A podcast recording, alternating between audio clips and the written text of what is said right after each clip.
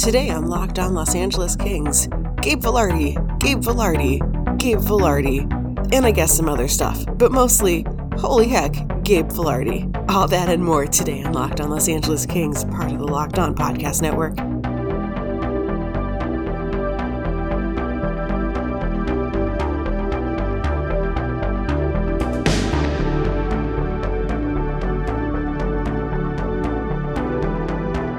Today is Saturday, February 22nd. You are listening to a special bonus episode of Locked On Los Angeles Kings as we delve into the weekend activities of the Los Angeles Kings and also take a look back at Gabe Vilardi's magical NHL debut. I'm your host, Sarah Fampato, managing editor of Jewels from the Crown, and currently uh, we'll talk about this on Monday, but uh, hanging out in Wisconsin, watching Alex Turcotte this weekend.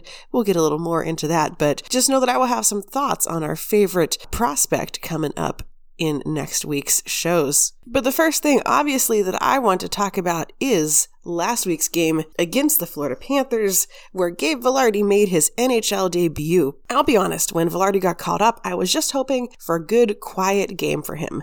Like, if I didn't notice him at all, that would have been fine. If he played like six minutes in the game, that would have been great. I wanted him to look okay, not get injured, and feel proud that he had worked through his back injury enough to make his NHL debut. Todd McLellan had made very clear that this wasn't like a sympathy call up. It wasn't a like, oh, pat on the head, you did so good kind of call up. It was legitimately based on his skill, his performance. He has done very well in Ontario.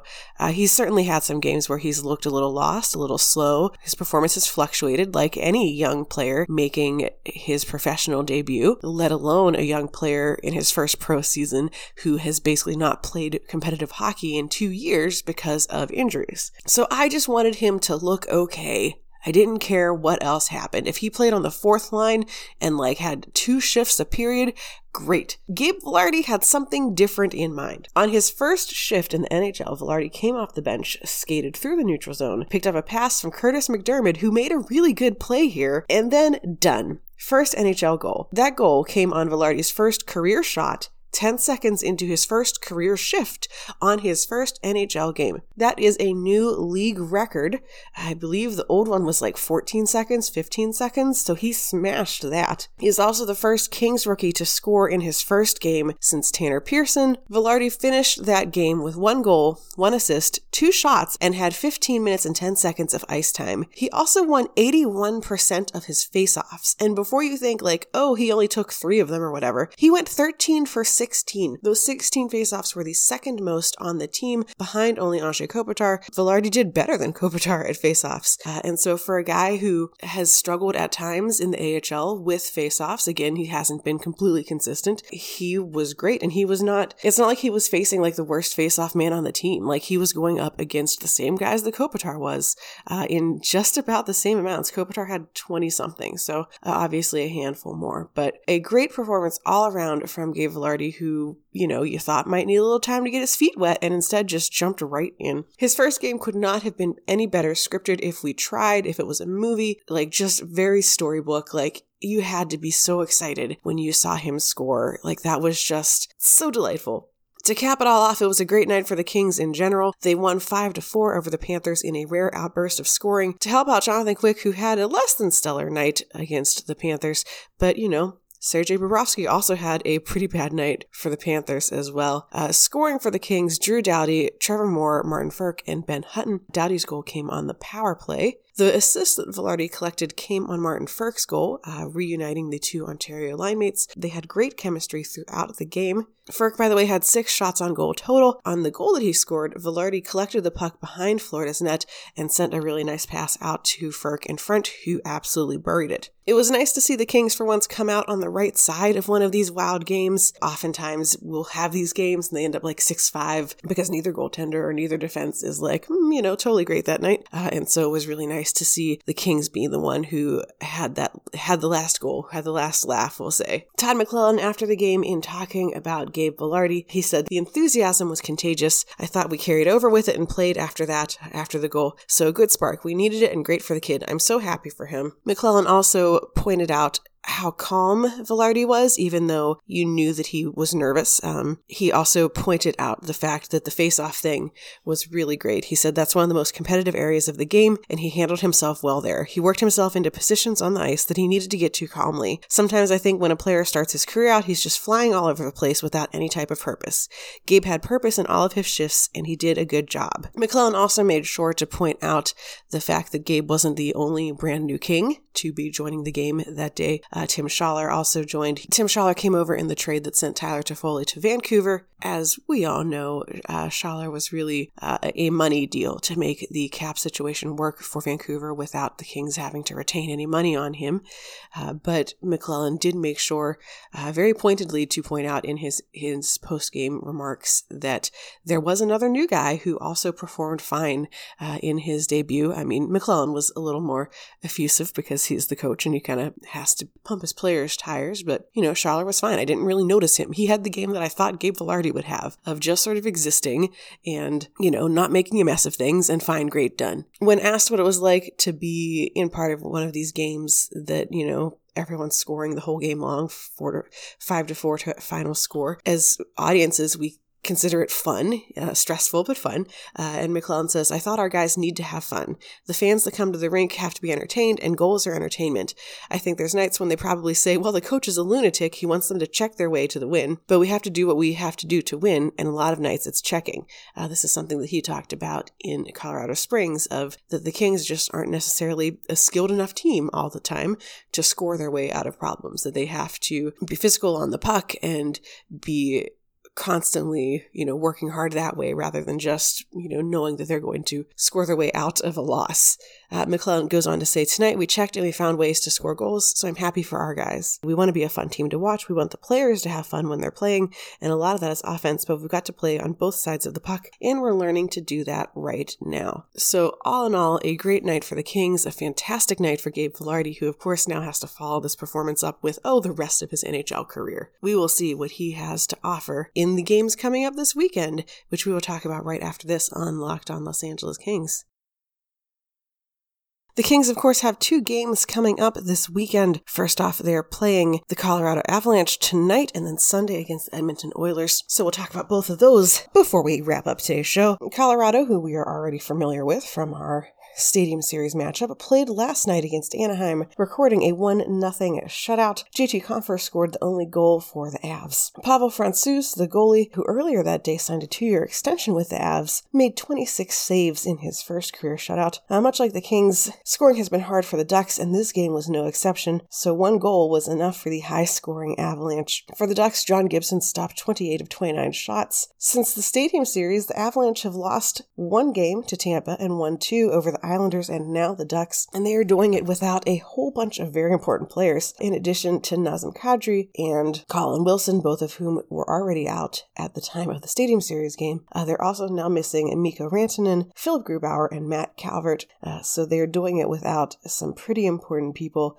uh, depth up and down their lineup, and of course, their starting goaltender. The important thing to find out is going to be do the Kings still have the Stadium Series magic for this one? Uh, the fact that they won that game is still frankly unbelievable, powered by the now dearly departed Tyler Toffoli. And if not for Jonathan Quick, that score would have been so much worse. And, you know, he stood on his head the whole game. It is uncertain who is going to be in net for Colorado, with Grubauer still out and with no timetable for his return, Hunter Miska is backing up from the AHL. He has played a whole 18 minutes of NHL hockey in his career last season when he was part of the Coyotes organization. This year he's spent most of the season with the Colorado Eagles in the AHL, also has gotten into a few ECHL games as well. And with every point mattering uh, for the Avalanche, it seems unlikely that they would hand this game to a completely untested young goalie, but stranger things have happened, and those young untested goalies usually wind up beating the Kings. So we will find out more later tonight as the Colorado Avalanche take on the Los Angeles Kings.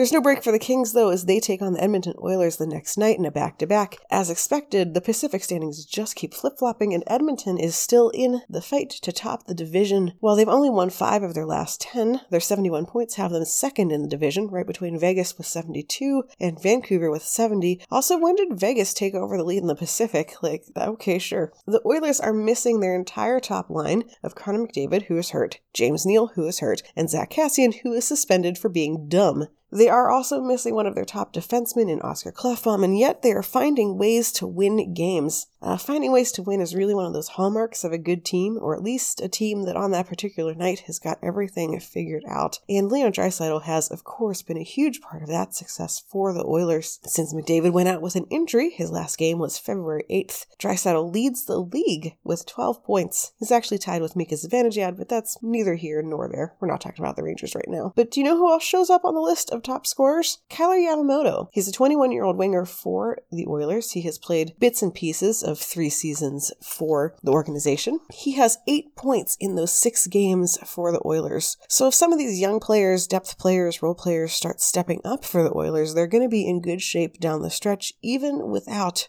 Connor McDavid. They've won three and they've lost three without McDavid, which is at least treading water from where they were before. And if treading water is all they do, then they should still be just fine. So we will get to see the Oilers and the Avalanche coming up this weekend. Uh, no notes on Kings lineups, no idea who's going to start in net for which game. I'd probably give Quick the game against the Avalanche and Petersen the game against the Oilers, largely because Quick did so good against the Avalanche last time that you'd like to see if maybe he can repeat that uh, coming up again. But we will see. We'll, of course, keep a great eye on Gabe Vilardi, see what he's up to, hope that he continues to have just as great games. But, like, the important thing is to remember that, like, he's a baby in pro hockey terms, and all because we are all riding high on how well he did that very first game does not mean that, like, if he fails to go score two points again tonight, um, or, you know, only wins one faceoff or whatever, that, like, oh, he's a bust. Like, we, we have to be patient. There will be up nights and down nights, just as there were in the AHL as well for Vilardi. So we have to be patient. We have to be gentle and kind to him. And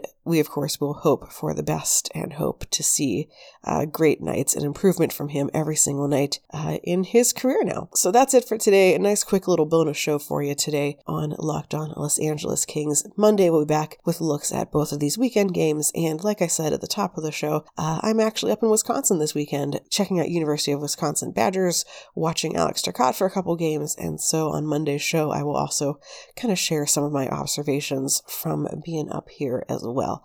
So that is it for today. You can follow me on Twitter at Right Said Sarah. Follow the show on Twitter at Locked on LA Kings. Of course, make sure you're subscribed to the show in whatever format you're listening to the show in Apple, Google, Spotify, podcast, What's It apps on your phone. Uh, just go hit that big subscribe button. Share links with your friends. Tell people you know all about it. Leave a rating, leave a review, and uh, tell the world how much fun you're having uh, thinking about the Los Angeles Kings every single day, uh, just about uh, of this season. So thanks for listening. Thanks for always being there. I'd love to hear your questions. You can tweet them at me or you can email me lockedonlakings at gmail.com.